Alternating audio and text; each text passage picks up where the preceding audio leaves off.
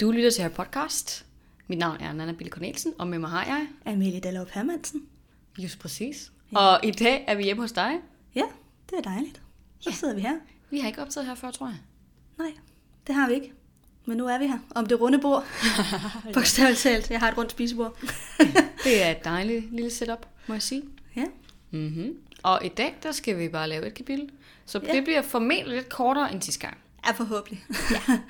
Vi øh, skal lave det kapitel, der hedder nummer 11, Prestissimo. Mhm. Øhm, og der er nok mange af jer, der godt kan huske det, at Harry han får den her Prestissimo. Men ja, det kan være, at du vil give et lille resumé, Amalie. ja. Det er lidt sjovt, fordi inden vi lige gik- gik i gang med at optage, så var jeg sådan, åh, det var et mega fedt kapitel, og du var sådan lidt, ja, synes du? vi havde to lidt forskellige oplevelser af det her kapitel. Ja, jeg synes ikke, der skete så meget. Jeg tror bare, det, der, var meget, der var mange følelser. Der var mange, der følte ting, men der var ikke så meget sådan... Jeg tror, det er derfor, jeg følte, der skete meget. Der, der er jo mange følelser så fat i her. Ja, det er nok meget rigtigt. Mm. Men det er måske også, hvad vi synes er interessant. Ja. Jeg synes nu også, følelser er interessante, men det er sådan, mange af de her ting har vi også snakket om før, ikke? Altså, Ja. hvordan de forskellige karakterer håndterer forskellige ting, ikke? Altså for eksempel det her med, Harry han har lige hørt, overhørt den her samtale nede i øh, Hogsmeade, og er rasende over det, eller i hvert fald har nogle spørgsmål, og vi møder Hagrid, der er der græder og græder og græder og græder, mm. og det er sådan, ja, det har vi jo godt set før. Det er jo ikke, det er jo ikke nyt, at de har de her sådan måder at håndtere følelser på, men derfor er det stadigvæk meget interessant, synes jeg. Jeg synes faktisk, der er nogle nye ting på spil her. Mm. Men det, øh, så jeg vil, ikke, jeg vil ikke øh, snakke det her kapitel ned. Jeg synes virkelig, der sker en masse spændende ting. Det er godt. Det er godt. Det kan være, du vil give et resumé. Ja. Jamen, som du rigtig nok siger, så skal Harry jo prøve at finde ud af, hvordan han lige skal håndtere den her nye viden, han har fået om uh, Sirius Black. Og i det, der prøver Ron og Hermione også ligesom at være gode venner for ham. Og det er også noget af det, jeg gerne vil snakke om i dag, det er det her med Ja. venskab, for det synes jeg er ret interessant. Der foregår nogle spændende ting her i det her kapitel, hvad det angår. Mm-hmm. Og så, øh, så får Harry rigtig nok den her kost i julegave. Det er blevet jul på Hogwarts, som de ikke lige... De ved ikke lige, hvor den er fra, den der kost. Der er ikke noget kort ved. Nej. Så det er der lidt spekulationer om, hvem, hvem der kan sendt den her kost. Så det sidste, der ligesom sker, det er, at der er øh, julemiddag med lærerne, Mm-hmm. øh, hvor McGonagall øh, så bagefter inddrager kosten. Og så glemte jeg lige at nævne, at øh, vi har også en situation nede ved Hagrid i hans hytte, hvor han er helt ud af den, fordi at han har fået et brev om, at Stormvind skal, øh, hippogriffen skal i en retssag, fordi den har angrebet Malfoy. Ja, lige præcis. Så, øh, så det er sådan ligesom i hovedtræk, det der sker i det her kapitel. Der er mange følelser. Ja. Det, er, det er et følelseskapitel, det, Ja. det må man sige. Især det er ikke Harry. så plotbaseret. Nej, altså Harry føler rigtig meget, og, og det kommer vi også til at se mange gange i løbet af de næste par bøger, det her med, at han ja, er, er meget i sit eget hoved, og ikke er så meget altså logisk tænkende måske, mm. tror jeg, hvis man godt man kan sige. Men det er måske derfor, du føler, at det er det kedelige kapitel, fordi at, at der ikke sker så meget plot-wise, Mm. Hvis jeg Ja, forstår dig rigtigt. Ja, det, det tror jeg rigtig nok. Det er sådan, der er ikke så meget at tage fat i, i hvert fald, hvis man sådan vil... Jo, man kan snakke om følelser, men ikke sådan noget magisk eller nogle nye informationer. Det er mere sådan, hvordan Harry håndterer ting.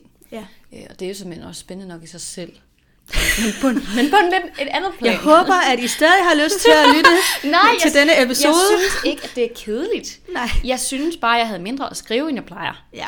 Jeg har kun to sider, og sidste gang havde jeg fire sider eller sådan noget. Mm. Så, så det er også bare lidt for at sætte tingene i perspektiv. Nogle gange så kan man ligesom, det er som at finde et lille spor i bogen, og så er man sådan, gud, hvad er der egentlig med den her person? Og så slår du vedkommende op, og så står der bare en masse spændende ting, som man kan sige, eller dykke ned i, eller en spændende fanteori, man falder over sådan nogle ting. Mm. På grund af noget, der er i selve kapitlet. Ja. Men, men det synes jeg ikke, der var den her gang. Det er er jo mere... tease, at i vores fri leg har vi jo faktisk noget Ja. fan, både fiction og fanteori med, Ja. som øh, så Begge ikke er dele er relateret. meget godt.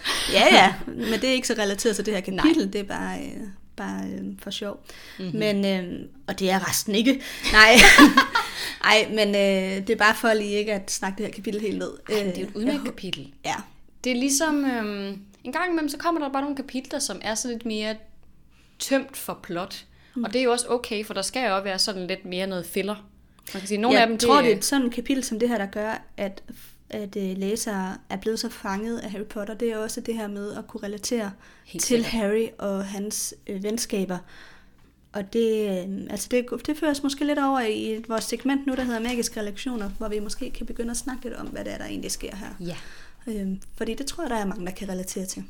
Helt sikkert. Måske ikke lige helt på det niveau, som Harry han oplever de her ting. Altså jeg tænker i forhold til, nu har han lige hørt, at hans fars bedste ven har været skyldig i, at hans forældre er døde, ikke? Mm. Øh, det er der nok ikke de fleste af os. Forhåbentlig ikke. Forhåbentlig ikke. Nej. Men det er den situation, der er. Så skal vi gå videre til magiske relationer. Ja.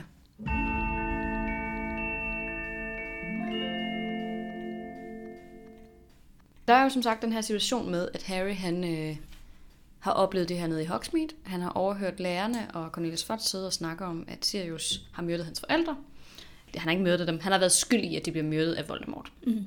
Og han kan overhovedet ikke håndtere det her. Han vælger at gå direkte op på sit værelse bagefter og lægger sig til at sove, eller gør som om han sover, så han ikke skal tale med de to andre, som jo godt kan se, at han er meget oprevet.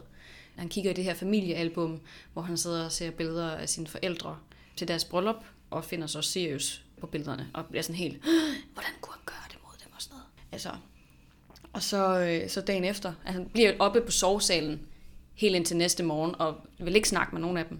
Og så kommer han så ned, og så, øh, så har Ron og Hermione lidt lavet en intervention, hvis man kan kalde det det. Mm. De sidder i hvert fald klar til at snakke med ham om. De har tydeligvis snakket om, hvordan skal vi snakke med Harry Ja, om det her. de ved, at han er meget berørt, og de bliver ligesom nødt til at have en seriøs samtale med ham, fordi de kan godt se, at han kunne godt finde på at tænke eller gøre nogle dumme ting. Mm-hmm. Og det er jo også korrekt.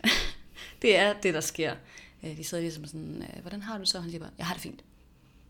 Der, der er ikke noget. Jamen, han er ikke lige helt klar til at snakke om det der. Nej, men det er han aldrig. Han er aldrig rigtig klar til noget, medmindre man sådan tvinger ham til det, synes jeg. Mm. Jeg synes i hvert fald, det er sådan her, at hans generelle måde at håndtere negative situationer på, at han vil ikke snakke med nogen. Nej. Eller håndtere det, eller have gode råd, eller noget som helst. Og man kan sige, at Ron og Hermione siger jo også alle de ting, han ikke vil høre. Som er, forhold dig rolig, lad være med at reagere på det, du skal ikke ud og finde ham, og sådan nogle ting. Og på det her tidspunkt har han heller ikke besluttet sig for, at det er det, han vil gøre. Men det ved vi jo, at det gør han senere. Mm. Så ja. Jeg ved ikke, jeg synes i hvert fald, det siger meget om, at Harry han ikke rigtig er i stand til at håndtere sine følelser på sådan en rationel eller moden måde. Ej, jeg, jeg er ikke helt enig. Men det er jo godt nok, kan man sige, at jeg ikke er helt enig, at jeg ikke bare sidder og siger ja. Da jeg sad og læste det her, der følte jeg en stor øh, forståelse for Harry i det her med, at man oplever noget, som andre ikke kan sætte sig ind i. Ja. Og jeg tror, det er det, der gør, at han lukker af, fordi han øh, føler sig meget ensom med sin oplevelse. Og så kan man sige, det bliver det jo ikke bedre af. Men jeg kan godt forstå, at han gør det, fordi det kan godt nogle gange være endnu mere ensomt at skulle snakke med nogen om, hvordan man har det, hvis dem, man snakker med, på ingen måde kan sætte sig ind i det. Altså jeg vil heller ikke underkende, at hans følelser er valide, for det er de. Mm. Jeg forstår det også godt, og jeg gør det også selv. Hvis, og især når man lige er blevet ramt af sådan noget her, sådan en nyhed på den måde, så vil man typisk gerne isolere sig selv lidt. Problemet er bare, at jeg synes, vi ser det her hver eneste gang, der sker noget. Og han ved jo godt efterhånden, at måden, han får løst de her ting på, det er ved at snakke med de to andre. Han løser ikke noget ved at sidde med sig selv, fordi tingene bliver tit værre inde i hans eget hoved. Ja, Jeg jeg synes bare, der er et mønster. Han lærer ikke rigtigt af, at, at han skal Nej. Snakke med sine venner. Han forstår det ikke, før de tvinger ham til det. men de to andre, gør, jeg synes jeg heller ikke håndterer ham på den rigtige måde. Nej, det gør de Og det er ikke fordi, Ron og Hermione gør jo alt i bedste hensigt og i bedste mening. Så det er slet ikke for at kritisere dem. Men jeg tror, at det Harry han har brug for, det er nogen, der siger, prøv at forklare, hvordan du har det. Ja. Hvor at det de siger, det er, du må ikke gøre sådan og sådan. Lov os, du ikke går ud og øh, finder Sirius Black. Lov os, bla bla bla, fordi du al- handler altid så irrationelt. Altså jeg synes faktisk, de, de går ud fra, at han har det på en eller anden måde. Og de har jo, det han også bliver rigtig ked af, det er, at han kan mærke, at de har snakket om ham, mens han sov. For de har snakket om, hvordan tror vi, Harry han reagerer på den her nyhed? Hvad mm. tror vi, han kunne komme til at gøre? Hvor jeg tror, det havde været en anderledes måde, han havde haft det på, hvis de havde sagt, ikke havde snakket sammen for det første, og så havde sagt, jeg har en eller anden tanke om, at du måske kunne finde på at gå ud og lede efter Sirius Black. Er det korrekt, eller hvad tænker du egentlig selv om det? Mm-hmm. Øhm, de antager ligesom, at han vil handle på en eller anden måde. Det kan godt være, at de har ret, men det er enormt... Jeg kan godt forstå, at Harry han bliver provokeret af det, Ja. og tænker, I skal ikke fortælle mig, hvordan jeg skal have det, eller skal gø- kommer til at gøre med den her information. I kan jo spørge mig, hvordan jeg har det. ja, men det er også rigtigt. Det er jo rigtigt. Jeg synes bare også lidt, de er sådan, hvordan har du det? Det så i starten, hvor han så Ja, bare... Ron han prøver, han kommer jo ind Ja. og lægger ligesom stille og roligt op til, skal vi lige snakke om det, Ja. hvor Harry han ikke er klar og Ja. vender sig væk. Så Det det, er rigtigt. Men jeg mener også mere det der med, at Harrys udgangspunkt er bare, "Men jeg har det fint, jeg gider, jeg gider ikke snakke mere om det. Nej. Og jeg forstår også godt, at han har lige fået informationen, så det er også hårdt. Mm. Men det, det hjælper ham bare ikke at sidde med det selv. Det, det er det, der sker hver gang, og så sidder han og syder og tror alle mulige sindssyge ting om, om et eller andet. Ikke lige den her specifikke situation, men det sker bare så mange andre gange. Mm. At han bygger noget op inde i hovedet, og det rent faktisk ikke viser sig at være lige så slemt. Det er nok også, fordi jeg lige som sagt har læst bog 5, Ja, hvor, han, hvor det er mere ekstremt. hvor det er mere ekstremt, så det, jeg pådutter ham nok også lidt det billede. Men når det er sagt, så er Harry også vokset op i et hjem, hvor man aldrig har spurgt ham, hvordan han har haft det med noget som helst. Han, Ja. De første 11 år af sit liv er han ikke vant til, at nogen er interesseret i ham, og hvordan han har det. Ja. Så han er aldrig blevet trænet i at i tale sætte sine følelser. Altså jeg synes også, Nej, det ville det har være i. urealistisk, hvis han var mega god til at snakke om følelser. Når man de har første ret i. 11 år aldrig har skulle øh, måtte fortælle, hvordan man havde det. Helt sikkert. Altså, han har også noget aggression inde i sig.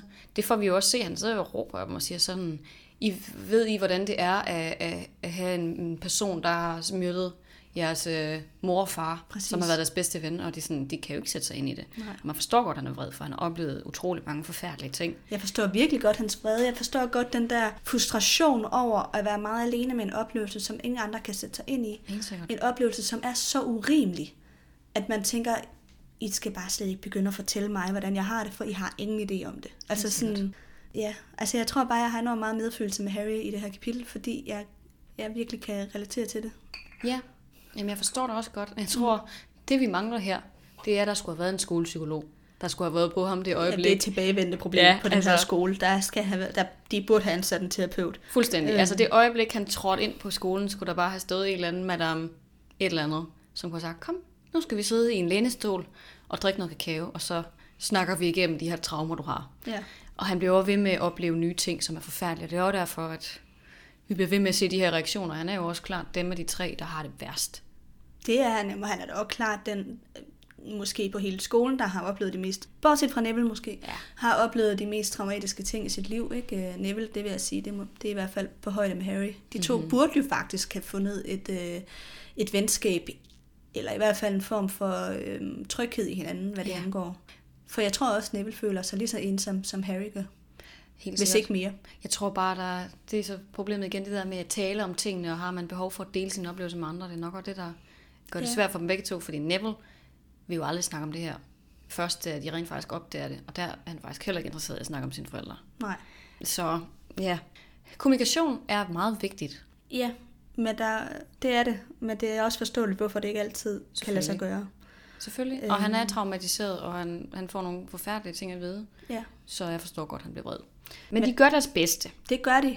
Men det fik mig bare til at tænke rigtig meget over det her med, hvordan er man egentlig en, altså sådan en god ven? Hvordan er man en god ven for nogen, der har oplevet noget traumatisk? Og hvordan er man selv en god ven i forhold til at modtage sin venners kærlighed? Altså det, det, fra begge sider har jeg, ja. så jeg fik enormt mange sådan, tanker om, både hvordan jeg er i Harry, øh, altså hvis jeg er Harry og er den, der har oplevet et eller andet rigtig ubehageligt, mm-hmm. og kan jeg godt finde ud af at håndtere, når mine venner så prøver at være der, det tror jeg ikke altid, jeg kan. Altså der, der tror jeg også, det er det der med, at jeg kan godt se mig selv i Harrys reaktion, ja. hvor jeg er sådan, jeg gider ikke snakke om det. Og også at føle sig meget ensom med en oplevelse, hvis man fornemmer, at der er ikke andre, der kan forstå en. Og omvendt har jeg opprøvet mange gange at være vennen til nogen, der har oplevet et eller andet ubehageligt, og hvor jeg, mm-hmm. hvor jeg ikke altid kan forstå det heller. Og jeg sidder og tænker over, hvordan, hvordan spørger jeg ind på den rigtige måde, hvordan lytter jeg på den rigtige måde, altså, Ja. øhm, og har gjort mig rigtig mange tanker om, hvordan at jeg er, kan være en god ven for nogen. Øhm, Ja, og det synes jeg er interessant. det er det også. Jeg tror, jeg tror igen, det, det, det vigtigste, det er simpelthen, hvis man sidder i sådan en situation, det er at sige, prøv at, jeg gør virkelig mit bedste for, hvis, hvis man er den person, der Hvis prøver man er på vennen. at støtte Ja. nogen, der har oplevet et eller andet tab, eller hvad ved jeg, jeg, jeg vil rigtig gerne lytte, og jeg vil gerne gøre mit bedste for at forstå det. Det kan godt være, at, at min, min forståelse ikke rækker så vidt, men Ja. prøv at forklare mig det, og så vil Ja. jeg forsøge så vidt muligt at, at forstå dig. Ja. Fordi jeg vil rigtig gerne. Det er nok det, jeg så sige, jeg er uvidende om det her. Hvis du har overskud, Ja, så kan, præcis. så, kan du, så kan du fortælle mig det. Og hvis du ikke har, så kan du komme på et andet tidspunkt, og så kan vi snakke om det. Det tror jeg, det er helt rigtigt. Ja, Det er det der med bare at være åben og lytte, og ikke antage, hvordan den anden har det. Det Man det. spørger den anden, hvordan de har det. Helt sikkert. Men jeg tænker også, hvis man er personen, der står i, i en rigtig ubehagelig situation, eller oplevet et tab, så også at give folk lidt um, the benefit of the doubt, at, ja. at man nogle gange så stiller folk måske nogle dumme spørgsmål, mm. eller er lidt uvidende, Ja. i forhold til, hvordan man har det. Og, men det er ikke deres skyld. Man må give dem sådan lidt, øh, øh, lidt plads til lære også på en Ja. eller anden måde, hvis du forstår, hvad jeg mener. Jeg forstår udmærket, hvad du mener. Fordi at folk har typisk de bedste intentioner, især hvis det er ens venner, og hvis de, man, de snakker med en om noget hårdt. Så er det jo ikke altid, fordi man har lyst, men man vil bare gerne have, at den anden person har det mm. godt, ikke? Præcis. Ja. Ja. Og det er jo i og for sig ikke dem, man skal være sur på, for de prøver bare på at være der. Det er nemlig det. Øhm, så jeg forstår udmærket, hvad du mener. Ja. Man kan sige, der er, ikke, der er jo ikke nogen, der... Altså alle personer i den her situation, de reagerer totalt normalt og forståeligt. Fuldstændig. Altså, og jeg synes, Ron og Hermione er faktisk mega gode venner. Altså, de gør virkelig... Det er godt, de forsøger at snakke med ham om det. Ja, altså, og vi skal, man skal jo lige huske, at de er, hvad er de, 13 år på det her Ja, tidspunkt. det altså, i forhold til deres alder, synes jeg faktisk, de er, gør det rigtig godt. Ja. Det vil jeg sige. Det Det nu er vi jo øh, henholdsvis 25 og 26, ikke? Mm. Og, og der har man jo nok også gjort sådan nogle flere refleksioner omkring det her med venskab og sådan noget, end Helt de har. sikkert. Så, og jeg, så jeg synes faktisk, de gør det vildt godt. Og især vil jeg sige noget, som øh, de ikke gør, som jeg synes er super flot, at de ikke gør, men som mange mennesker gør, det er, at de sammenligner ikke. De prøver ikke på at sige, Det er rigtigt, faktisk. øh, og det er der mange mennesker, der er misforstået. Det må jeg godt lige, øh, det, det vil jeg lige give et skud ud til, apropos, hvordan er man en god ven. Mm-hmm. Man skal ikke sammenligne. Man skal ikke sidde, og, og vi gør det alle sammen, jeg gør det også, men jeg prøver virkelig at øve mig i, når jeg sidder med en ven, der har det dårligt, mm-hmm. ikke at sige, men sådan har jeg det også. For det har man sjældent. Nej, det er Man har rigtigt. sjældent samme oplevelse. Så, så det er i stedet, apropos hvad du også sagde, man må lytte og spørge, hvordan har du det Ja. med det her? Og jeg kan godt forstå, hvis du er ked af det. Men man, kan ikke, man må ikke sige, jamen sådan har jeg det også, fordi jeg har også oplevet et eller andet. Så fjerner man jo sådan set fokus fra den, det handler om, og kommer til at snakke om sig selv og ens egen behov. Og det er i hvert fald ikke at være en god ven. Nej, det kan i hvert fald godt være lidt misforstået. Jeg tror, det er tit det der behov for ligesom at sige, jeg kan godt sætte mig ind i din situation, fordi jeg har prøvet noget lignende, jeg har kendt den, form, den samme form for, for følelse mm. på et eller andet tidspunkt i livet med mit liv. Jeg synes også, det kan give noget, men det kommer, kan an på, det kommer an på, hvordan man gør det. Ja. At, drejer du samtalen over på dig selv, skal du lige pludselig sidde og snakke om, ja, men dengang, da det skete for mig, der havde jeg det sådan og sådan og sådan, og der håndterede det sådan og sådan. Mm. Det er ikke så relevant, men man kunne måske bare sige, prøv at jeg havde også engang en oplevelse, der mindede lidt om din. Mm. Og, og det gør, altså, jeg kan måske ikke 100% forstå dig, men jeg tror, at jeg kan godt se, hvor du kommer fra, og hvorfor du reagerer sådan, som du gør måske. Det er en god måde Sådan noget. Jamen, det er jo en god måde. Det er heller ikke, fordi man ikke må trække på egne erfaringer. Nej. Alt med måde. Alt Ja. med måde. Ja. Vælger man at dreje samtalen over på sig selv, eller bruger man det ligesom som til et redskab til at sige, jeg tror godt, jeg kan sætte mig lidt ind i, hvordan du har det, og jeg vil gerne tale med dig om det. Ja, ja, ja præcis. For at lidt give legitimitet til det der med, at man siger, jeg forstår dig sådan, eller ja. tror, jeg kan sætte mig ind i det. Ja. Måske. Men øh, ja, det bliver sådan lidt mere terapeutisk meta-agtigt i dag. Med sådan, Jo, jo, men jeg Eller synes generelle samtaler. Også bare, det er enormt vigtigt, for det er noget, jeg virkelig tænker meget over. Ja, Altså, jeg har virkelig mange tanker omkring det her med venskab. Både fra den ene side og fra den anden side af bordet. ja. voksenvenskaber. Ja, voksenvenskaber. Jamen, det er nok Ja, det er jo også så i hvert fald i dag, og for dem er det så... børnevenskaber. Mm. Ja. Men ja, det var egentlig det, jeg sådan Ja. lige vil, vil sige om det. Men apropos venskaber, Mm. Som du siger, så handler hele det her kapitel sådan set om menneskelige relationer. Ja. Stort set. Og vi kommer ned til, øh, til Hagrid, fordi de prøver på at aflede ham, Ron og Hermione. De prøver på at tage- sige sådan, okay, nu skal vi ikke snakke mere med Sirius Black. Det er ikke så behageligt, det her. Så øh, lad os gå ned til Hagrid i stedet for. Og de kan mærke, at Harry har brug for at blive out. Altså, det er også for hans skyld. Ja, han ja. vælger jo så bare, som det første at sige, godt, så kan jeg spørge ham, hvorfor han aldrig har fortalt mig om Sirius Black. Sådan, Fuck, det var ikke meningen. Det kan blive akavet, det her. Ja, okay. De kommer så ned til Hagrid og kan høre grådet og jammeren, når de kommer hen til døren. Og det er lige sådan, at det må trofast. Og Harry han er bare sådan, Hagrid, er du derinde? Og slår bare på døren, og han er bare fucking ligeglad. Ja, men han har, han har en mission for det her møde Ja. med Hagrid, hvor han skal sige, hvorfor har du aldrig informeret mig om det her? Hvorfor skal jeg høre det på den ja. her måde? Ja, han er rasende. Han, Han er er rasende. rasende, og det forstår man godt. Helt sikkert. Det er ikke noget, som man holder for sig selv på den Nej. måde. Og især når Hagrid han har været så tæt med Harry mm. i alle de år, hvor Harry har været på skolen, det er også sådan, det er lidt flabet. Jeg forstår godt, han er vred. Men øh, Hagrid kommer ud og er sådan helt tårvedet og ja, ser forfærdelig ud, helt opsulmet i ansigtet. Han har siddet og grædt og grædt og grædt og grædt. Og så forsvinder Harrys fred fuldstændig. Så er Ja. sådan, okay, nu må jeg lige være der for Hagrid. Ja. Hvad sker der? Lige præcis. Ja. Og det er jo fordi, at øh, Stormvind er blevet indkaldt til den her retssag, som du siger. Komiteen for bortskaffelse af farlige væsener Ja. vil have ham ind til en retssag. Jeg synes også at selve det, at det er komiteen for bortskaffelse af farlige væsener, der har sat retssagen i gang, det synes jeg er lidt skidt.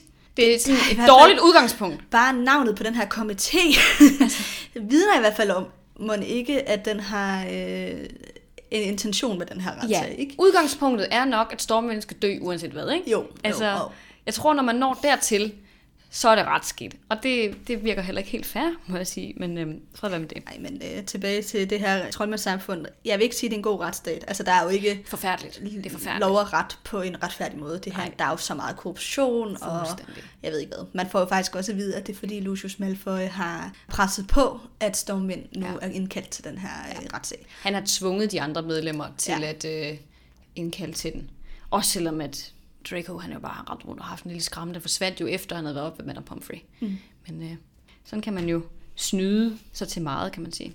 Men det, jeg synes er interessant ved hele den situation, og som vi også har snakket om faktisk første gang, tror jeg, da vi møder Hagrid, er sådan den her, det her modsætningsforhold mellem, han er så maskulin, sådan udenpå, og det her, han er kæmpestor og kæmpe skæg, meget behåret, meget mand, mm. og så samtidig så er han bare så følsom og græder og og øh, har enormt mange følelser på alle planer, og sådan falder nærmest ind over de der børn, der det er, han åbner døren, og sådan, mm. sådan kan der, er der ikke nogen, der kan gribe mig. Jeg synes, det er, han er en fantastisk spændende karakter på ja. Ja. den måde, Det er han. Mm. at han er så modsætningsfyldt. Også fordi, at der er heller ikke på noget tidspunkt nogen... Øhm, tit når man laver sådan en karakter her, så kan der godt være et, et noget seksuelt over det også, at det handler om, at karakteren måske øh, er homoseksuel eller sådan noget. Mm. Men det er overhovedet ikke med.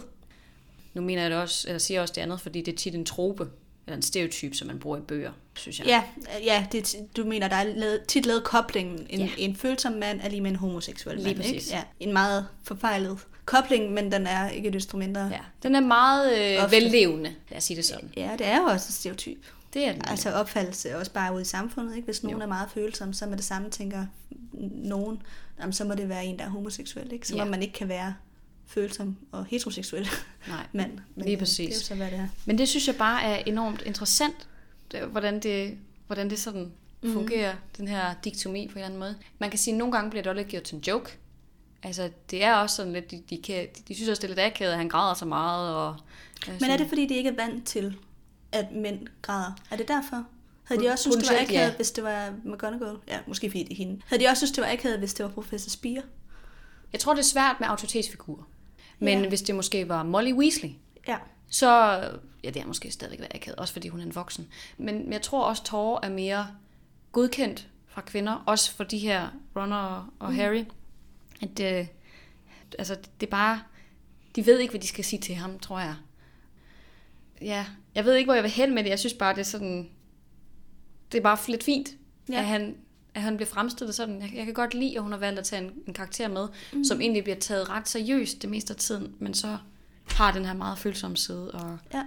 og kan græde over sit kæledyr, som det jo i bund og grund er, ikke? Jo. Ja, det ved jeg ikke. Det synes jeg er meget fint. Ja, men ja, det er jeg meget enig med dig i. Det giver en ny forståelse til, også fordi måske af, at han også er kæmpe, og de måske også opfattes i samfundet som nogen, der er, er lavere øh, intelligens og lavere øh, følelsesmæssig, øh, hvad skal man sige? Forståelse måske. Ja, altså vi møder jo også senere Graup, som er Hagrids bror, som jo, mm. altså, jo han har også følelser, men det er jo ikke så, øh, han udtrykker dem jo ikke så flot, som Hagrid gør. Nej, han kan knap nok øhm, tale. Eller, han, han ja. kan godt tale kæmpesprog, men ikke engelsk. Nej, altså Hagrid er jo også på den måde, øh, går jo også mod stereotypen i det her samfund. Fuldstændig. Altså forventningen om, hvordan er en kæmpe, og hvordan er en mand. Mhm. Mm-hmm. Og så viser han jo faktisk, at han også har noget helt andet i sig, end, Ja. det, end den stereotyp opfattelse. Helt sikkert. Jeg synes i hvert fald, at det, det var rigtig fint. Ja. Og så vælger de jo så også, som du siger, at hjælpe ham. Og Harry vælger også at sådan slå alt ud af hovedet med Sirius Black, fordi... Der kan man godt se, nu handler det så ikke lige om mig, nu handler Nej. det om Hagrid. Det, det synes jeg også er rigtig fint. Det er dejligt. Typisk så handler det nemlig om Harry. ja.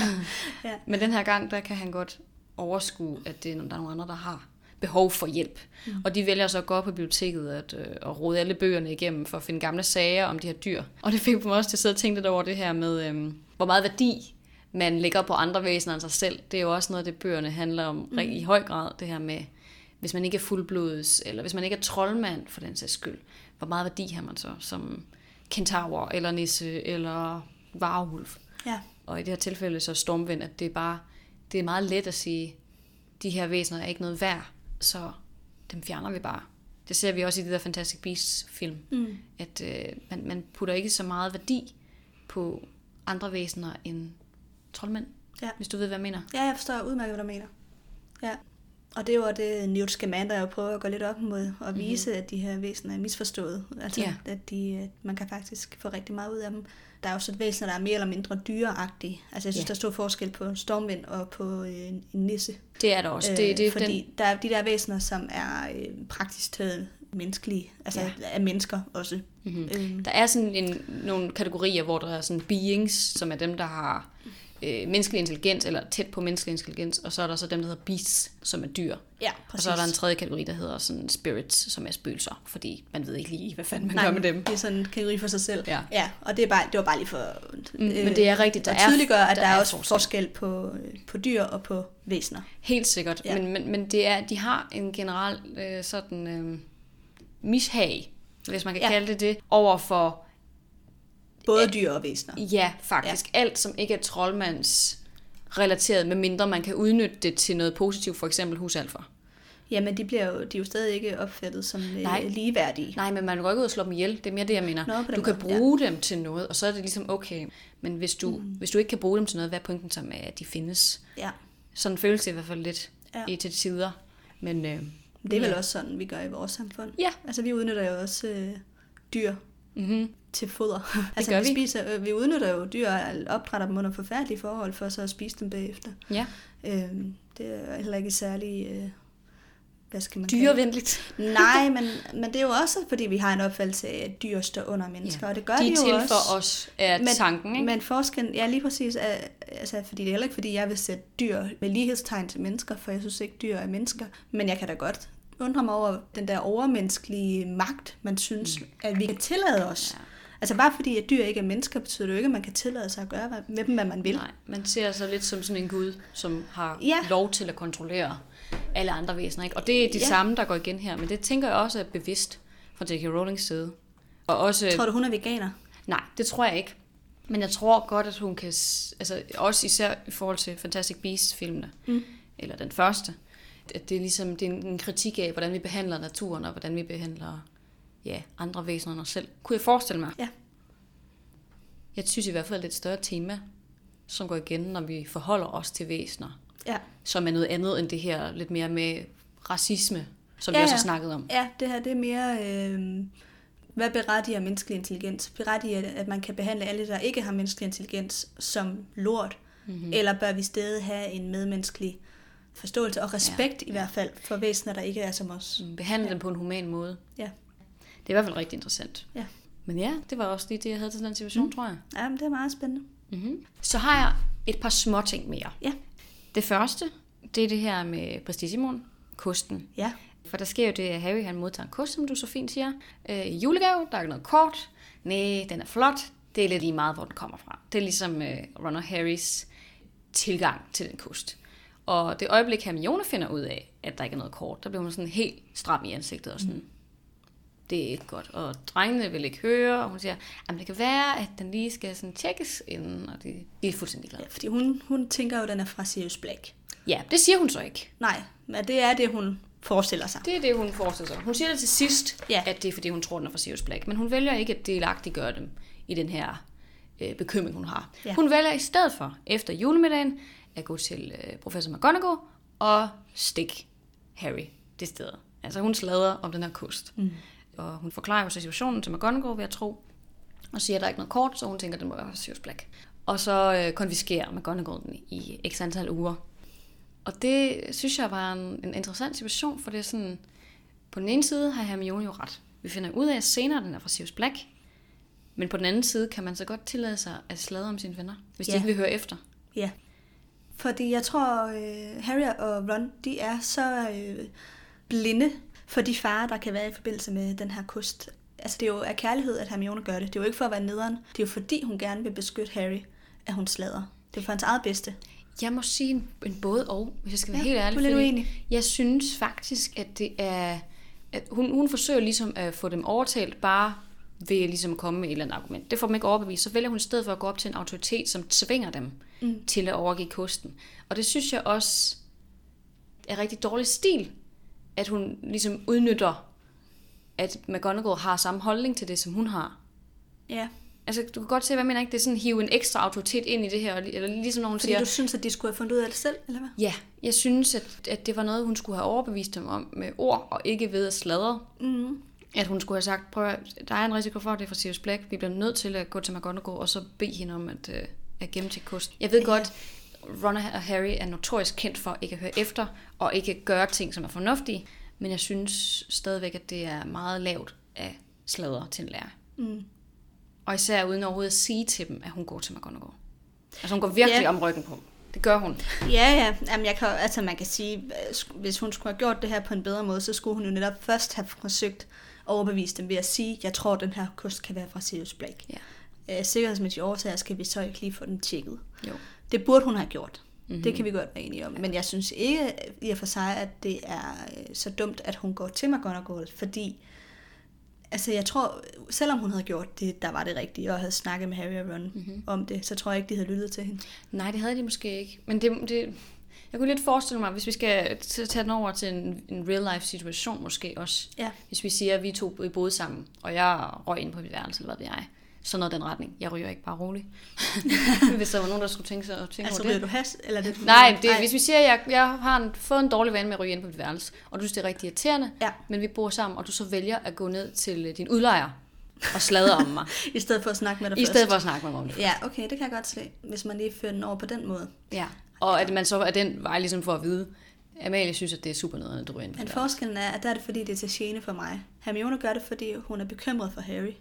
Ja, det er rigtigt. Det er rigtigt. Det er selvfølgelig ikke en en-til-en situation, men jeg synes alligevel, det der med at gå til en autoritet, som kan tvinge sin vilje igennem, det synes jeg ikke Ja. er særlig fint.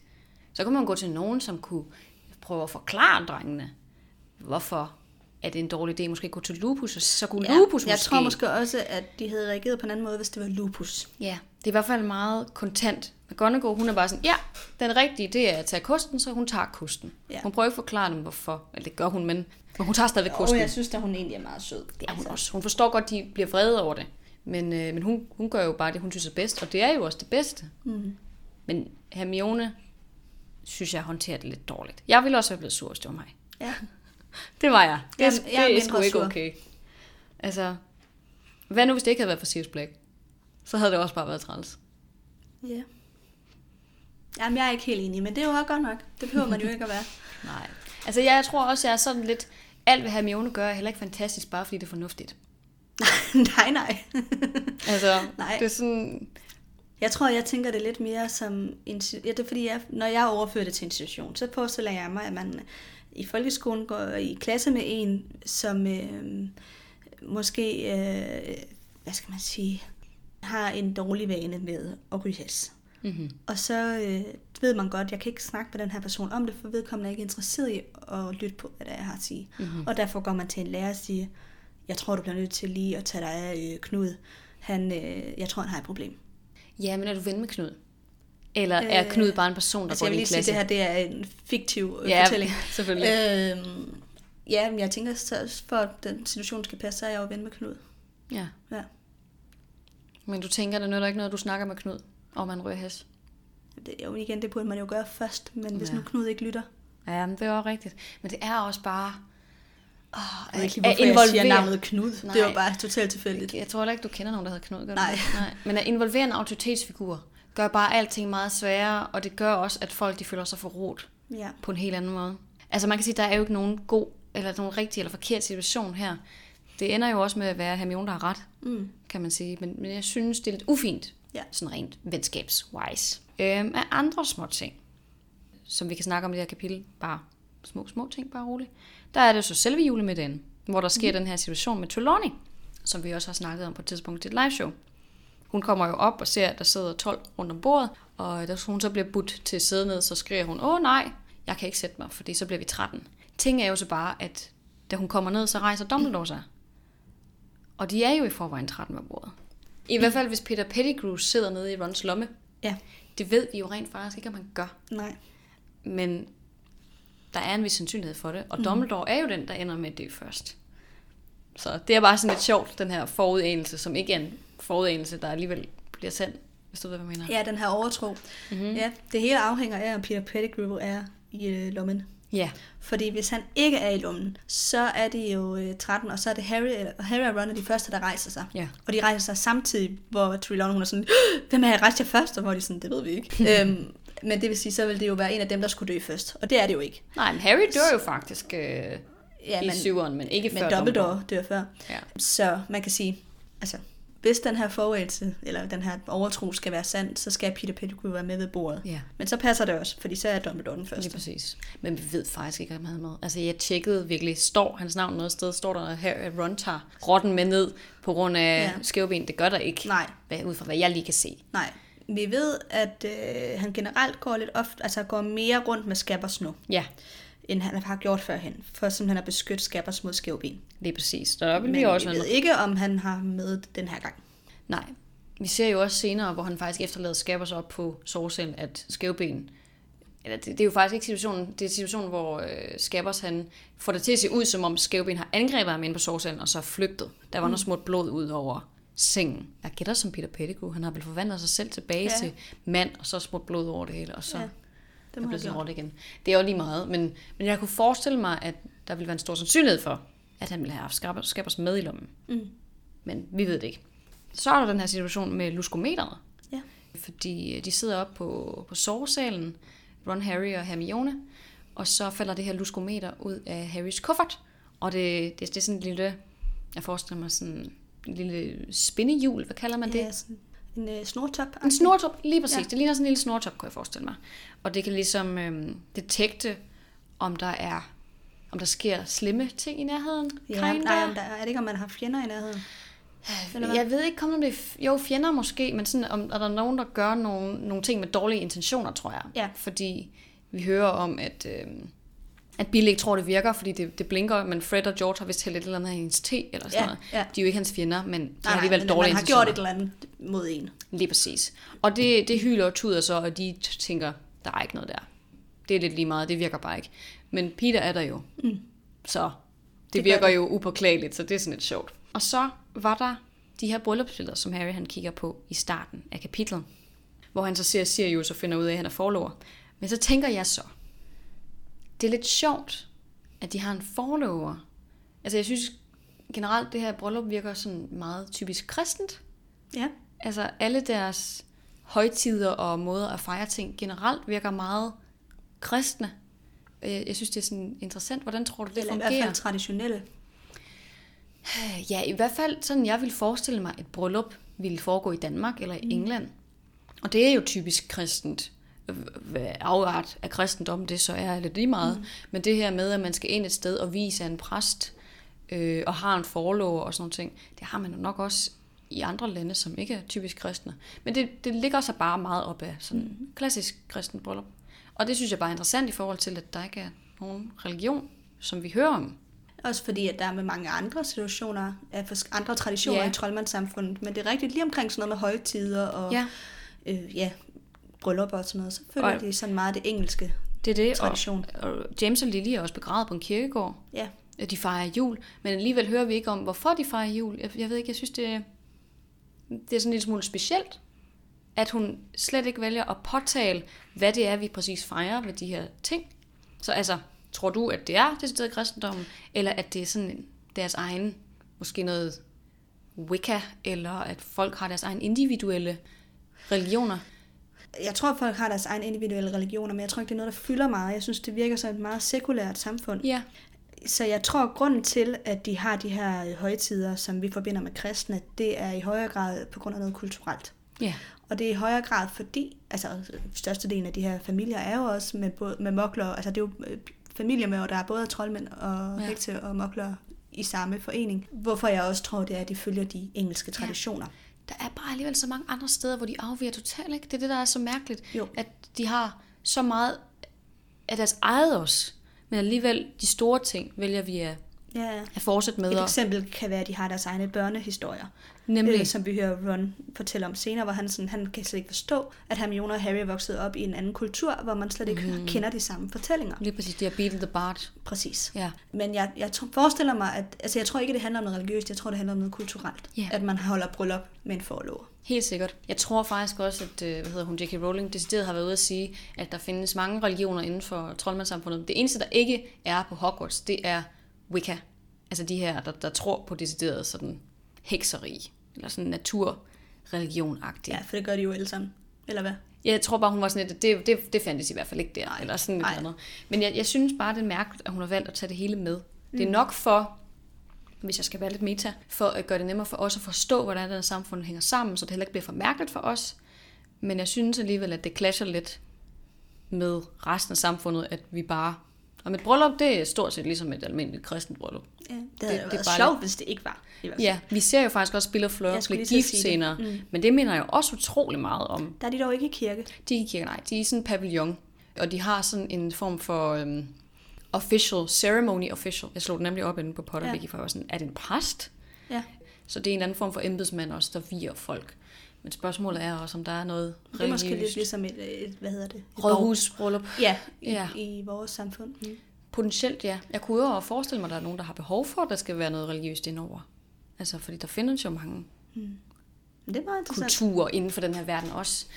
Jeg, jeg ved ikke. Jeg, jeg har brug for lidt svar, Ja. føler jeg. Og der er bare ikke rigtig nogen svar, for hun forholder sig ikke til religion overhovedet.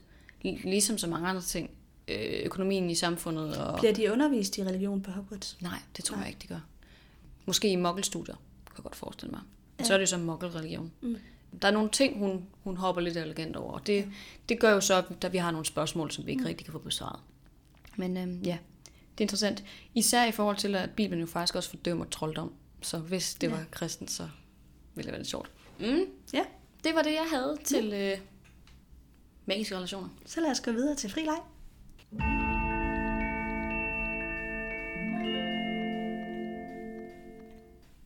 Ja, i dag der har jeg i hvert fald taget noget med, som jeg godt ville have snakket om sidste gang, men fordi at vores øh, episode blev så lang, så hoppede vi over det. Det var vist blevet to timer, hvis vi skulle have snakket om den ja, også, tror så jeg. kunne vi være blevet ved. Men det er faktisk på opfordring fra en lytter, som vi mødte. Vi var i Frederikssund og lavede et live show på Frederikssund Bibliotek. Mm-hmm. Mega hyggeligt. Og der kom der en øh, sød kvinde op til os efter liveshowet og spurgte, om vi havde hørt om den her teori, og vi var begge to... Vi havde ikke hørt om den. Nej, og vi havde heller aldrig overvejet det. Eller sådan... Nej, men jeg synes faktisk, det var en skide god teori, og derfor tager jeg den nu med. Det lovede mm. jeg også, at vi ville diskutere den. Men det, hun øh, fortalte, det er den her teori om, hvorfor Neville er så glemsom. Og ja, det har jeg aldrig spekuleret over, men hun siger så, at der er en fanteori, der går på, at Neville skulle have oplevet sine forældre blive tortureret. Alt det her med Bellatrix og øh, hendes øh, følgere, det snakker vi faktisk om i øh, det live show, hvor vi er i Frederikssund. Det er måske mm-hmm. derfor. Så det vil jeg da anbefale, man lige går ind og høre. Men øh, teorien går på, at Neville skulle have overværet sin forældres øh, tortur. Og han var jo baby på det her tidspunkt, men alligevel, ja, han har jo så været et år eller sådan noget. Men at det skulle have givet ham så mange traumer, at hans bedstemor bagefter vælger at lave en forglemmelsesbesværgelse over ham, fordi han, altså simpelthen for at beskytte ham. Ja. Også, vi kan jo se, at Harry, han, han øh, kan jo huske sin mors øh, dødsskrig, Ja. og hvor stor et traume det er for ham, at kan huske det. Og måske netop for, at han ikke skulle have det på den måde, har, går teorien så på, at hans bedstemor skulle have lavet den her forglemmelse- forglemmelsesbesværgelse over Neville, men at hun måske så har gjort det i en lidt for hård grad, eller, Ikke har været dygtig nok, eller måske. ikke har været dygtig nok, eller at øh, det måske er skadeligt at gøre på nogen, der har baby, eller et eller andet, som så har givet ham veje men, der har gjort, at han har svært ved at huske i det hele taget nu. Og det synes jeg faktisk giver ret god mening. Ja. Hvad tænker du? Det hele står og falder med. Hvor var hans forældre henne, da de blev tortureret, ikke? Jo.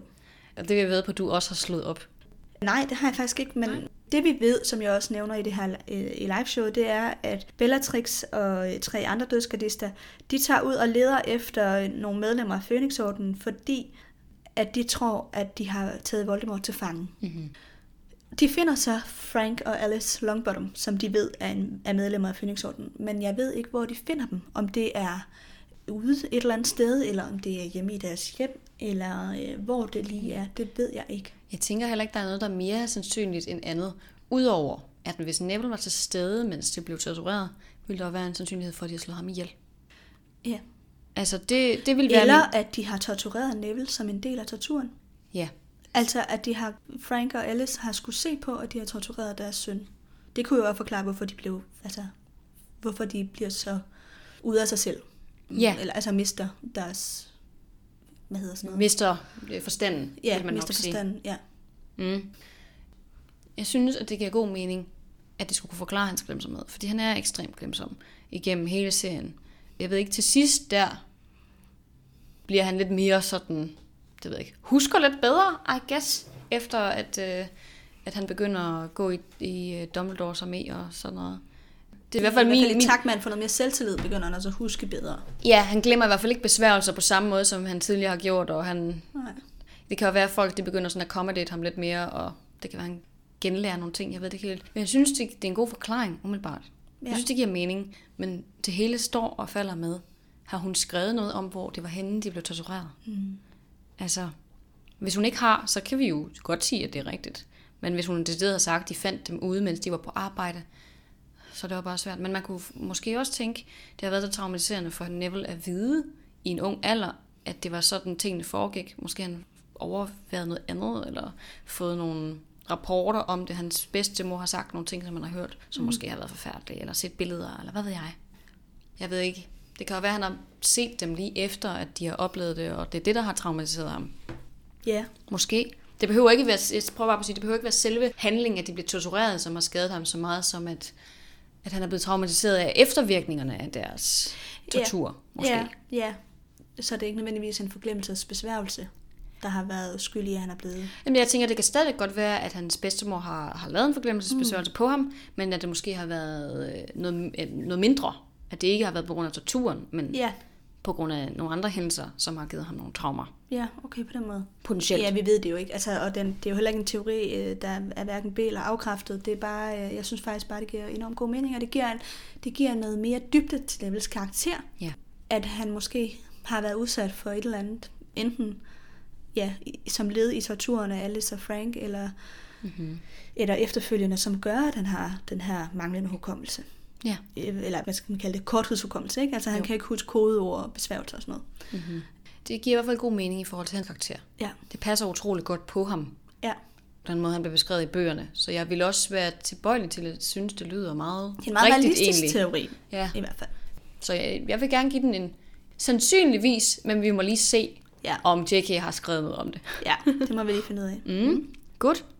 Jamen, øhm, så vil jeg gerne snakke lidt om en fanfic, som jeg fandt ind på Facebook her for et par dage siden. Og normalt er det ikke rigtig noget, jeg går op i. Man kan sige, nu har jeg haft utrolig meget tid. Jeg har afleveret mit speciale. Tillykke. Jeg har ikke fået karakter endnu, så jeg har bare siddet og stenet. Og det har været fantastisk dejligt, men det betyder også, at man en gang imellem kommer til at sidde på Facebook. Det har så resulteret i, at jeg har fundet en fantastisk fanfic ved navn Hogwarts School of Prayer and Miracles, Ja. som også ligger sådan lidt af det her øh, bibelske, som jeg, eller sådan kristne, som jeg taler om i forhold til James og Lillys bryllup. Mm. Fordi der er sådan en amerikansk kvinde, gætter jeg på, som har skrevet en genfortælling af Harry Potter. Den er så bare kristen. Mm. Så kan man tænke, okay, hvordan fungerer det?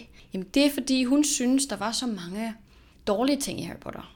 Det var specifikt hekseri. Ja. Også mange andre ting. Men, men specifikt hekseri, det er jo ikke tilladt i Bibelen.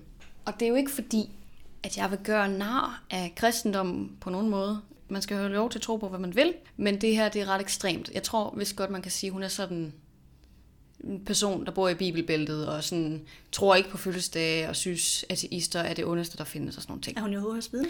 Det ved jeg ikke, men det kunne meget vel være sådan noget over den kategori. Det er, det er hardcore kristendom, det her. Måske lidt på grænsen til det fundamentalistiske, jeg ved det ikke helt. Eller fanatiske er måske mere korrekt sagt. Mm. Nu skal øh. jo ikke skræmme alle vores troende lyttere væk. Nej, det er på ingen måde ligesom standard folkekirke. Det er det ikke. Det her det er en helt anden kategori. Og det vil I nok også forstå lidt bedre, når det er, jeg fortæller jer, hvordan den her fanfic lige, sådan, hvad essensen er i den. Fordi Harry han bor hjemme hos Petunia og Vernon selvfølgelig, og de er sådan et ateistisk ægtepar.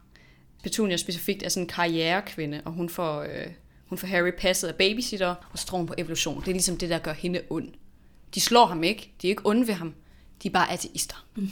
Det er så slemt nok i sig selv. Så banker der en eller anden på en random dag, og det er så Hagrid, der står udenfor i sådan skovhugger sæt nærmest. Han ligner sådan en lumberjack. Mm. Fordi det er jo bare sådan, man går klædt derovre i USA, sådan, hvis man er særlig maskulin, I guess. Og han er sådan, nå, halløj lille ven, må jeg snakke med dine forældre? Og sådan, jeg har ikke nogen forældre, de er døde. Og så, så kommer Petunia ligesom ud, og så fortæller han om den her kristendom, og Harry han er sådan, kristendom, hvad er det? Og det er bare helt fantastisk, fordi Petunia hun kommer med sådan en kommentar sådan, han har ikke behov for din kristendom, fordi han har, han har socialisme, evolution og fødselsdag. No thank you to that. Det er meget sjovt. Hagrid han får jo så øh, Harry overbevist om, at han skal være kristen og tage med ham. Og så tager de så til øhm, Hogwarts School of Miracle and Prayer. Og sådan, essensen er, at øh, det er sådan en, en bibelskole, kind of. Dumbledore, han er øh, præst, eller reverend. Jeg ved ikke helt, Jo, hvad. det er pastor. En pastor, ja. Han er gift med McGonagall, og Hermione er hans datter. Hermione, hun er sådan meget sød, dydig og feminin, og har ikke rigtig nogen holdninger, ligesom vi kender hende. En virkelig serie. Ron er Slytherin. Jeg tror, Draco er Ravenclaw. Dean Thomas er en eller anden grund hovedperson. Snape er leder for Gryffindor, og er utrolig kærlig og sød over for Harry. Der er godt nok skrevet meget om på den her Utrolig historie. meget. Altså, Ja. Og sådan de her houses, det har mere at gøre med sådan ens måde at tro. Altså sådan, er man katolik, er man protestant? Mm. Og sådan, ifølge hende er det eneste rigtige, det er Gryffindor, og det er dem, der tror på det, der står ordret i Bibelen. Mm. Og alle de Så andre, meget fundamentalister. ja, altså, ja. og alle kvinderne er utrolig dydige og ærbare, og siger ikke så meget. Der står på et tidspunkt, at øh, Hermione, hun græder feminint. Mm. Altså, det er meget sjovt. Voldemort er selvfølgelig også med, og hans mission er at få kristendommen gjort ulovlig med mm. lov. Ja. Det er bare, den er bare fantastisk. Du er ikke så Jamen, jeg, tror, man skal, entusiastisk. jo, jo, men jeg tror, man skal læse det. Ja, jamen det kan da godt være. Altså, i stedet for uler har de engle. Ja, Det er fantastisk. Ja. Og i stedet altså, for- jeg er, da, jeg er øh, imponeret over detaljerigdommen i hendes omskrivning. Ja, ja, altså, øh, at hun alligevel der er mange ting, hun har fundet på. Det har hun. Altså, øh, jeg kan fortælle dig, at folk, der går op i klimaet, er også onde. Ja, Og dem, der spiser vegetarisk, det er også noget mærkeligt noget. ja. Hun altså- lyder sådan lidt som sådan en republikaner. Jamen, det er hun. stemmer Trump. Det tror jeg også, hun er. Ja, Den er så skrevet for flere år siden. okay. Men ja, det, jeg synes, det er fantastisk. Hvor og kan alle, man finde den henne? Man skal søge på det her Hogwarts School of uh, Miracles and Prayer, tror jeg, den hedder. Og hvis Ja. det er, kan jeg også gerne lægge den op inde på vores øh, læsegruppe eller sådan noget. Ja, det er heller ikke, fordi jeg vil gøre nar af den, men den er bare utrolig komisk. Mm. Det, jeg vil, hun er sikkert en sød dame, men meget langt fra, fra mine holdninger, tror jeg, jeg vil sige. Ja. Altså, i stedet for troldmandsdueller har de pray-offs, hvor de beder til Gud, og så bliver man ligesom ramt af sådan Guds vrede, eller sådan noget, den der er forkert på den. Og det Ja. er bare, ja. Jeg synes, det er meget sjovt. Gå ind og læs den. Virkelig, hvis der er nogen, der har lyst til at lige bruge en time på noget mega random. ja.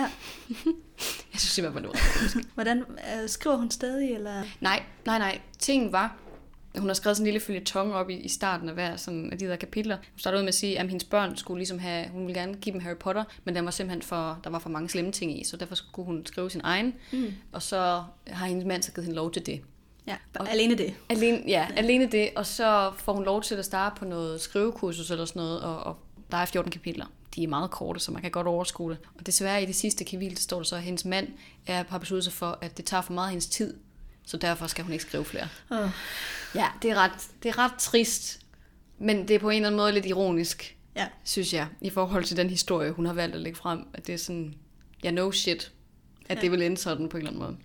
Men øh, ja, hun skriver ikke mere. Er i hvert fald ikke flere fanfics fra hende. Skriver hun godt? Altså er det et spændende sprog? Og... Det er udmærket. Altså, Ja. ja. der er helt sikkert nogle beskrivelser, hvor jeg vil tænke, det her det er næsten satire. For eksempel, det beskrives, hvordan øhm, især mændene, de må have sådan meget hår ind under deres tøj, sådan på brystet. Fordi de er jo særlig maskuline. Mm. Altså sådan, og øh, sådan at Petunia, hun er den her karrierekvinde, der kører i sådan en, øh, en ø- økovenlig bil. Ja. Og sådan noget. Det, det er sådan, men hun skriver sådan egentlig ganske udmærket. Jeg tror virkelig ikke, hun ville kunne lide mig. Nej, jeg tror ikke, hun ville kunne lide nogen af os Nej. Overhovedet. altså, øh, og det er også okay. Jeg, jeg tror også, hun kritiserer feminister på et par gange i løbet af, af den der. Men ja, det er nærmest satire. Ja. Det er det virkelig. Så jeg synes, at man skal gå ind og læse det. Ja, Her med en øh, anbefaling. Ja, yeah, I thought it was quite funny. Mm. Mm? Nice. Så er det jo tid til ulepost. Ja.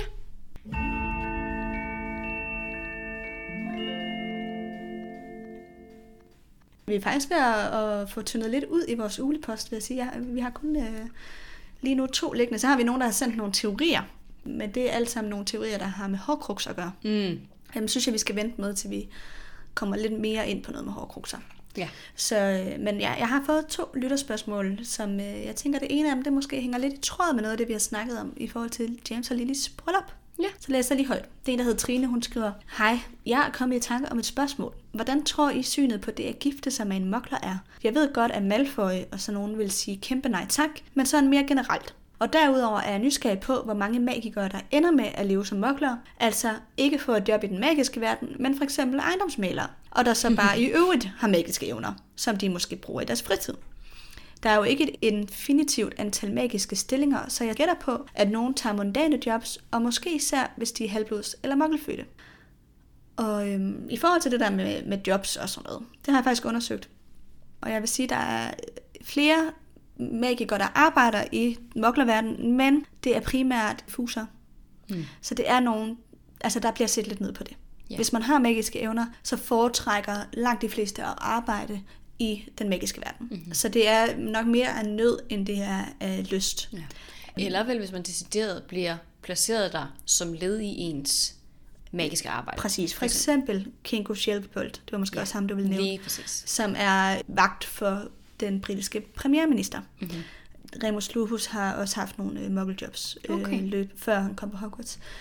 Dog ikke som led i et muggel, eller hvad hedder det, et troldmandsarbejde, men bare Det er generelt. simpelthen en nød, fordi han ikke har kunne fundet noget. Præcis. Ja. De Men- ved jo gudskelov ikke noget om, han er varulv, kan man sige. Nej, præcis, så der har han kunne lidt lettere måske blive ansat. Mm-hmm. Så der er nogen, der gør det, men det er langt de fleste, der foretrækker at arbejde i den magiske verden. Og det er måske også derfor, vi ser Filch, som er fuser. Han vil hellere være på Hogwarts blandt magikere, end ude i muggelverdenen. Ja. Udover det selvfølgelig gør ham rasende. Altså, jeg tror også, Det er gør noget- også ondt på ham. Ja, jeg ja. tror, det er noget af det, der gør, at han er så ond i sulet, at det er simpelthen, fordi han kan ikke holde ud at se, at de morer sig med deres evner, og ja. hvordan de udvikler sig, mens han selv bare kan gå og skrubbe guld Ja. ved, ja, ved håndkraft, ja, ikke? Jo, han er enormt jaloux, hvilket man godt forstå, men, øh, men ja. Det er i hvert fald lidt selvtortur. ja. Så nej, det er ikke normalt lige at blive ejendomsmaler. Nej. Altså, det gør de ikke så meget i. Kun hvis man er fuser, stort set. Ja, primært fuser. Mm-hmm. Ja. Okay. Ja. Og så i forhold til det der med at gifte sig med mokler, at det, det er der så mange, der gør. Mm. Altså, det er på langt mere øhm, almindeligt og, og altså, helt fint. Det er ikke noget, man ser ned på. Så det, vi hører jo også om, at der er meget få fuldblodsfamilier tilbage Ja. i troldmandssamfundet. Der er de der 27. Det er i hvert fald dem, som er 100% certificeret i godseøjne som værende øh, Ja. fuldblods. Spørgsmålet er, hvor meget de er det længere. Det er jo sådan noget, der udvikler sig. Og det der med at gifte sig med en mokler, der mindes der så en person, som ikke har nogen form for magi i sig heller. Ikke? Altså, det er ikke halvblods, eller sådan mokkelfødte, vi snakker om, men mokler, decideret.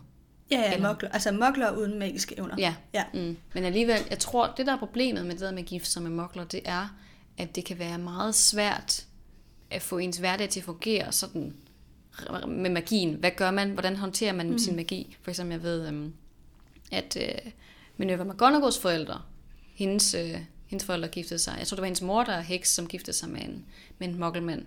Og hun blev egentlig også selv forelsket i en mokler, da hun blev ældre, men valgte at lade være med at gifte sig med ham, fordi hun kunne bare ikke, hun kunne ikke få sig selv til at, hvad kan man kalde det, genskabe den situation. Det var ikke, fordi de ikke elskede hinanden, det var bare hårdt at sådan skulle undertrykke sin magi, ja. tror jeg, at der var meget af det. Ja, altså... Jeg, Du, har ikke, du kan ikke leve til dit fulde potentiale på samme måde, som når du er sammen med en troldmand, tror jeg. Men mindre man, man øh, altså jeg tror, der er mange, hvis nu man er heks og gifter sig med en mokler mm-hmm. i et øh, heteroseksuelt forhold, der tror jeg dog godt, at det, det er lovligt, altså fordi man må jo ikke udføre magi for en mokler. Men det tror jeg godt, man må, hvis man er i et parforhold. Altså jeg tror godt, man inden for hjemmets fire vægge må øh, lave mad med magi Ja. ja. og bruge magi til rengøring. Det tror jeg også godt, du må. Jeg mener mere, det er sådan rent personlighedsmæssigt, om den anden person bliver skræmt af det. Fordi... Men vi hører jo i bog 1, øh, er det ikke, øh, hvem er det? Er det Seamus? Ja, ja, Seamus Finnegan. Ja, som fortæller om, at hans mor er heks, og hans far er mokler. Ja, det var han- noget af et chok, da han af det. Lige præcis. Jamen, det hører vi. Der er nogle episoder med sådan noget, hvor de sådan bliver skræmt af det. Ja. Eller hvor man vælger først at fortælle det, efter man er gift, eller efter man har fået børn. Ja. Fordi for eksempel McGonagalls far vidste det ikke, før efter hun blev født. Nej, Der kunne hun godt se hendes mor, okay, hun er så fuld af magi, at på et eller andet tidspunkt, så sker der noget, der gør, at så jeg bliver nok lige nødt til at lige ja. Lave en uh, mm, lige forklare. war- warning her, ja. Advarsel. Ja. Ja. Så jeg tror, det er det, der er det store problem, det er, er det, hvordan har den mokler, der lige nu skal forholde Ja. ja. til, at der er magi i verden, hvordan har de, har de det med det? Jeg ville have blevet lidt skræmt, tror jeg, hvis jeg blev kæreste med en, der lige pludselig havde vist sig at have magiske evner. Fordi Ja. jeg, ville- altså, også bare, jeg ville have lyst til at fortælle det til alle mine venner. Ja, det er mega må de jo ikke. Ja, det er da mega sejt. Jeg ville da ønske, det skete, men Så er det vel en lille smule jaloux, måske. ja, det vil jeg jo. det vil jeg jo helt sikkert. Men, øhm, men ja, altså det, de må jo ikke fortælle det. Og det får mig også til at tænke på, hvad så, hvis man er sammen med en, og man så bliver skilt? Og man måske bliver skilt, fordi den anden har været utro, eller sådan hvor der ligesom er en konflikt i forbindelse med skilsmissen. Giver man så mokleren en forglemmelsesbesværgelse, eller hvad gør man for, at de ikke går ud og afslører hele det magiske samfund? Altså, jeg kunne godt forestille mig, at man ser jo moklere som mindre værd end troldmænd ja. i det her samfund, og helt sikkert også i retssamfundet. Så tror, man er i højere grad lidt ligeglad med moklernes rettigheder versus troldmænds rettigheder. Ja. Men jeg tænker, når man har en familie sammen, så kan man ikke tillade sig at forglemme den anden person. Nej, Altså for eksempel, det, det, vi snakker jo om Umbridge i vores Ja, seneste ja, live show, hvor hendes far jo faktisk er mokler. Øh, nej, hendes, hendes far er troldmand, og hendes mor er mokler. ja, Og der vælger familien jo simpelthen at splitte op. ja. Men jeg tror ikke, at det er fordi, at hendes forældre, eller hendes mor og bror glemmer hende. Jeg tror måske bare, man regner med, at de her mokler godt kan holde deres mund. Og hvis der er nogen, der er sindssygt rundt og snakker om hekse, så er det jo on them. Altså, mm. der er ikke nogen, der tror på en vanvittig person. Men hvis der lige pludselig er 2.000 mennesker, der har set et eller andet, ja. så kan det godt være, at det er anderledes. Det er jo derfor, hvis der er en drage, der lige pludselig kommer, så skal de have for, for glemt alle, der, der ser det. Men sådan en person, der render rundt og snakker om det, Nej. er sådan lidt, ja okay, du er Ja. bare vanvittig. Kunne jeg forestille mig. Ja, ja, det er bare, jeg synes bare, det er interessant, fordi, ja, hvordan holder man på hemmeligheden, hvis der begynder at ske yeah. sådan nogle ting, ikke? Jeg, jeg tror, man, man bare har sådan accept med, at, at mokler, de må... Mm. Øh, hvis man inviterer dem ind i sit liv på den måde, så må det jo så være okay, at de får det, Det kan også være, at man laver en eller anden form for øh, bånd over dem. Altså med, nu tænker jeg lige for eksempel på DA, Mm. øh, Dumbledore SME. Der får Hermione jo alle medlemmerne til at skrive under på, at de ikke vil sladre Mm. om Dumbledore SME til nogen. Ja. Og så sker der noget ved dem, hvis de gør det. Mm-hmm. På samme måde kunne man jo godt forestille sig, at når øh, mokler bliver kæreste med nogle magikere, at øh, magikeren så er forpligtet til at få dem til at skrive under på, at de ikke vil sladre om det Ja. eller sådan noget, og så på en eller anden måde får ministeriet en øh, advarsel eller et eller andet, hvis de så gør det, fordi der Ja. er det her spo- øh, øh, En sporing, tænker ja, måske, en sporing på dem. Det, eller også kunne man forestille sig, at spørgsmålet er, hvordan fungerer det også med ægteskaber? Bliver man gift på moklermåden, eller bliver man gift på troldmandsmåden? Men det Nå, minder jo så også meget om hinanden. Jo, jo, men, men det kan være, at der er nogle andre ritualer. Det kan være, at der skal være nogle besværgelser ind over det. Vi ved jo ikke, om man laver en ubrydelig ed i et troldmandsægteskab. det ville være vildt. Det vil være ret hardcore. Ja. Det gør man nok ikke. Men altså, det kan jo være, at der er en ægte pagt, som man skal skrive under på mm. ved et troldmandsbryllup, hvis man bliver gift med en mokler, der hedder, jeg lover, at jeg ikke vil fortælle nogen om ja. den magiske verden. Altså sådan rent officielt, at der vil være sådan en, en ekstra del, Ja, det kan være. hvis det er en mokler og en troldmand. Mm. Eksempelvis. Who knows? Ja. Masser af gode tanker. Men ja, så er det citattid. Ja.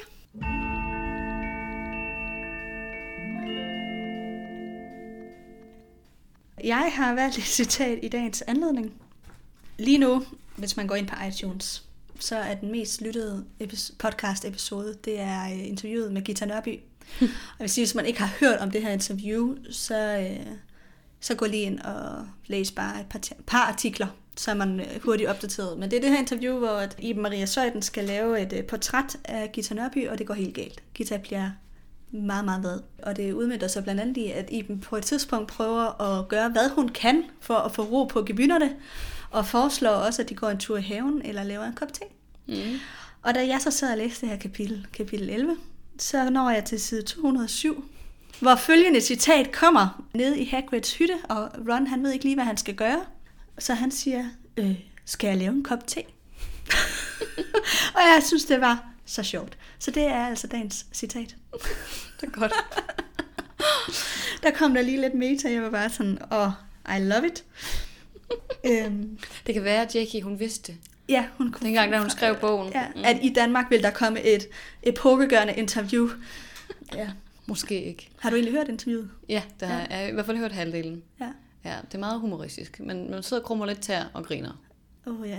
Ej, jeg tror mest bare, jeg krum tær. Jeg synes, Ej, godt jeg nok, synes bare, nogle af de der på. comebacks, de var så sjove. Den måde, hun sådan kunne sige det på, det var bare sådan... Ja. Jeg synes, det var meget sjovt. Nej, Nå, men det var heller ikke, fordi vi skulle snakke om guitar. Jeg synes bare lige det her, det kunne jeg ikke, det kunne jeg ikke bare lade være med at nævne. nej, selvfølgelig ikke. Nej. Godt. Tak for i dag. Ja, tak for i dag, Nana.